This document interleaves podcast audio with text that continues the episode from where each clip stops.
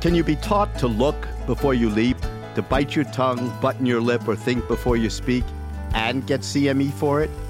You're listening to ReachMD XM 157, the channel for medical professionals. Welcome to the Clinicians Roundtable. I'm Dr. Bill Rutenberg, your host, and with me today is Dr. Charles Samenow. Dr. Samenow is an instructor in the Department of Psychiatry and Behavioral Sciences at the George Washington University School of Medicine and Health Sciences in Washington, D.C. Dr. Samenow is a psychiatrist specializing in professional health and wellness. His research is focused on addressing professionalism in medical students, physicians, and other professionals. Today we're discussing a unique CME course offered by the Center for Professional Health at Vanderbilt University aimed at addressing disruptive physician behavior. Welcome, Dr. Samenow. It's great to have you with us at the Clinicians Roundtable. Thank you. It's good to be here.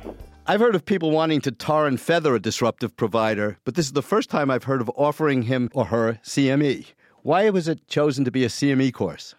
Basically, what we noticed were that our state physician health program directors were in a real bind, as well as many hospital executives they would come across individuals who had disruptive behaviors in the workplace, and there really were no resources for them. They weren't candidates to go for six months of inpatient residential treatment for drug and alcohol problems because those problems didn't exist.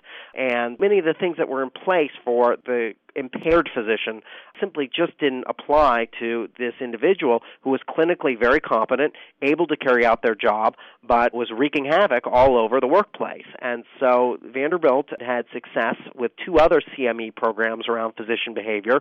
The first one on misprescribing controlled substances, and then the second course was on sexual boundary violations. And so we decided to apply the model that we had used with those other physician behaviors towards this very important problem. How and when did the program get started? The program has been in existence now for, boy, it must have been about three years that we've had experience. Vanderbilt has been doing CME since the late 1990s and had had experience with those other two courses.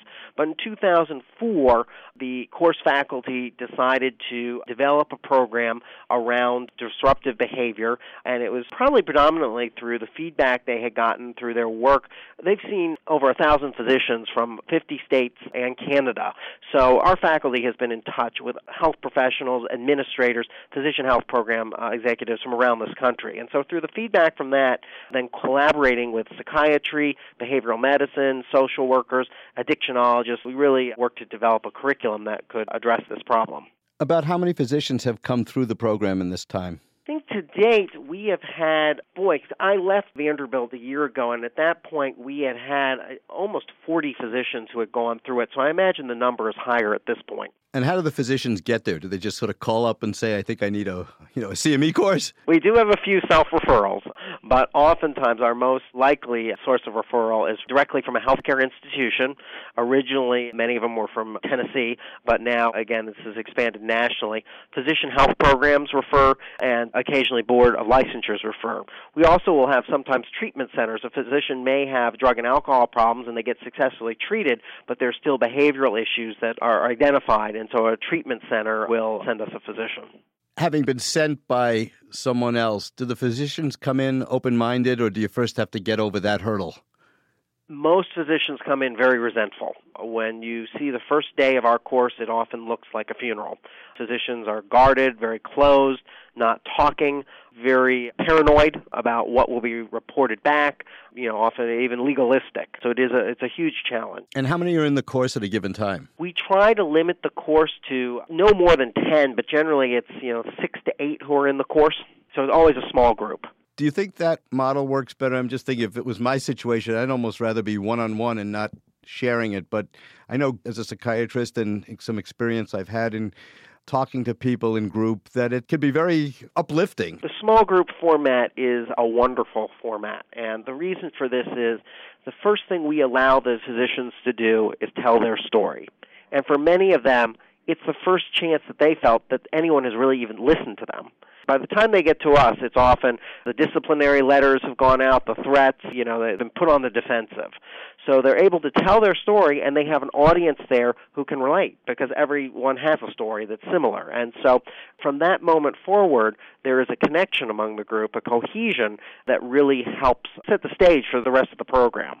Tell us a little bit about the core program. Then you said day one starts out like a funeral. How many days are involved? We do an extensive collateral information from before. So when we get a referral, we don't just take the person automatically. We obviously talk to the physician, but we ask to get information from family members, from their employer. We try to gather information up. One, to make sure that the individual is an appropriate referral because we are not set up to do detox. So if this is really a substance abusing physician, that's a different issue.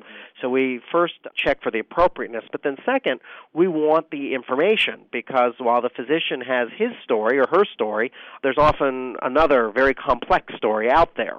And so we like to get as much data as possible. So that's on the front end. Then the program itself is a three day program, basically full days from morning till afternoon, and we can talk later about each of the individual components. But, you know, it, it is a interactive, experiential process involving role playing, assertive training, relaxation techniques, a whole variety of skills and then it's followed by three booster sessions over a six month period in which the physicians actually come back and for a half day, you know, sort of share their progress and the change. I'd like to welcome those who are just joining us at the Clinicians Roundtable on ReachMD XM 157, the channel for medical professionals. I'm Dr. Bill Rutenberg, and with me today is Dr. Charles Samenow from George Washington University Medical Center. We're discussing a unique CME course for the distressed physician. Is there any additional monitoring system that takes place, say, back where they're working? There is. We use a 360 degree tool, assessment tool, and this is something that they fill out, supervisors fill out, colleagues fill out, and then sometimes even their staff, people who are underneath them, fill out. So you have people above them, below them, at their level, and themselves all reflecting on their behavior. And the tool that we use evaluates a variety of domains of their behavior, and it uh, allows for them and their staff and their colleagues and supervisors to say, you know, these are areas where this individual is good, and these are areas where this individual needs some pretty major improvement.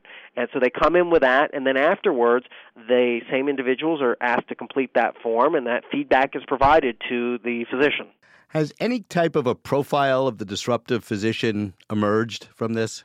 Again, we do not do a lot of gathering of psychological data and testing data, so I can't be very scientific in our profile. What we tend to see just observationally, the typical physician is generally mid aged. Our average age is around 45 years old.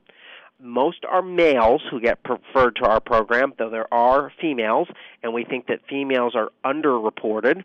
Our physicians tend to be from a variety of medical specialties. Almost all specialties have been represented, but the more intensive ones, like invasive ones, surgeries, invasive cardiology, those specialists tend to be more represented. Do you think it's because they're under more stress in what they do on a day to day basis? That plays a very large role. And because the physicians who are most likely to get undetected are the ones with aggressive behaviors. And so, under stressful situations, people tend to act out and, you know, throw things or say things that they didn't mean, and those are the things that come to clinical attention the most. I enjoy theater as one of my avocations. I'm used to playing roles. Can you take someone who is a distressed or disruptive physician and say, okay, here's how you're going to act, whether you really feel this way or not. Here's your role. Here's the part you play in the hospital. And can they do it? I think we do something even better. Instead of directing the physician, we let the physician see themselves. They get to direct the scene of their own behavior and watch that scene play. Right there with the other course participants, we say, set up the operating room. Have someone play you, have someone play the nurses, have someone play the patient, and have them play your behavior and they watch their behavior unfold in front of their eyes as they directed it. Now, you got their profile from the data you'd gathered previously? We got their profile, so we know if they're not being completely accurate, but we let the physician create the scene. Let's take the moment that right before you got identified as having to come here, give us an example of you at your most, you know, and uh, and they'll do it. And I have seen orthopedic surgeons on the floor bawling after watching the performance of their behavior. And so, you know, it's a step. This is obviously not a magic pill that then we have wonderful transformation, but by allowing them to gain the insight of the effect that they are having on others, that starts what we hope is a process of change. That's really great. Now, just to take it the next step, do you let them do take two and redirect the scene as it should have been? We try to do that. We try to have them come up with better ways of communicating, and if it's not directly in the role play, we do have some, you know, very specific skill sets that we treat them: assertive communication, listening, reflective listening, being able to sort of take time outs, flooding is an important concept that we focus on. The idea that when any of us get our buttons pushed, we often will get emotionally flooded. We can't turn it off. How to deal with that in a more productive manner. So we do some direct skill set training as well. Can you give us the greatest success story you've personally experienced in terms of somebody coming through the program? I have to be very careful about confidentiality, and so without specifics, I can simply say that we have a variety of testimonials and individuals who have months afterwards come back and said, This program really is what changed it for me. You know, and it was the ability to, one, find other people out there who are experiencing this, to recognize I wasn't alone, but two, to be able to really learn about me, the buttons that I have that get pushed, how they get pushed, how I handle them, and we've seen some individuals make some very big changes. The best changes we see are those individuals who recognize the role they play. That you know, we had a guy who was working at three different facilities, and he realized that at two of them he was doing great, but at one of them it was a real problem, and so he, you know, said, you know what, I don't need to work there anymore. And so he made a choice that was able to you know, enhance the way he performed as a physician. Someone in our audience wants more information. How would they contact the program or who should they contact? We have a website at Vanderbilt at www.mc.vanderbilt.edu slash CPH. CPH, that's the Center for Professional Health. That is our website, or you can just Google the Center for Professional Health at Vanderbilt. And we have a variety of listing of all of our CME programs and then many of our research publications that have come from those programs. I'd like to thank Dr. Charles Samenow, who's been my guest for this fascinating discussion of a unique CME program at Vanderbilt University for the distressed physicians. Thank you for joining us at the Clinicians Roundtable on ReachMD XM 157, the channel for medical professionals. I'm Dr. Bill Rutenberg, and I leave you with the words of Sharon Anthony Bower. The basic difference between being assertive and being aggressive is how our words and behavior affect the rights and well being of others. I invite you to listen to our on demand library on ReachMD.com Register with promo code radio and receive six months of free streaming audio. If you have comments or suggestions, call us at 888 MD XM 157.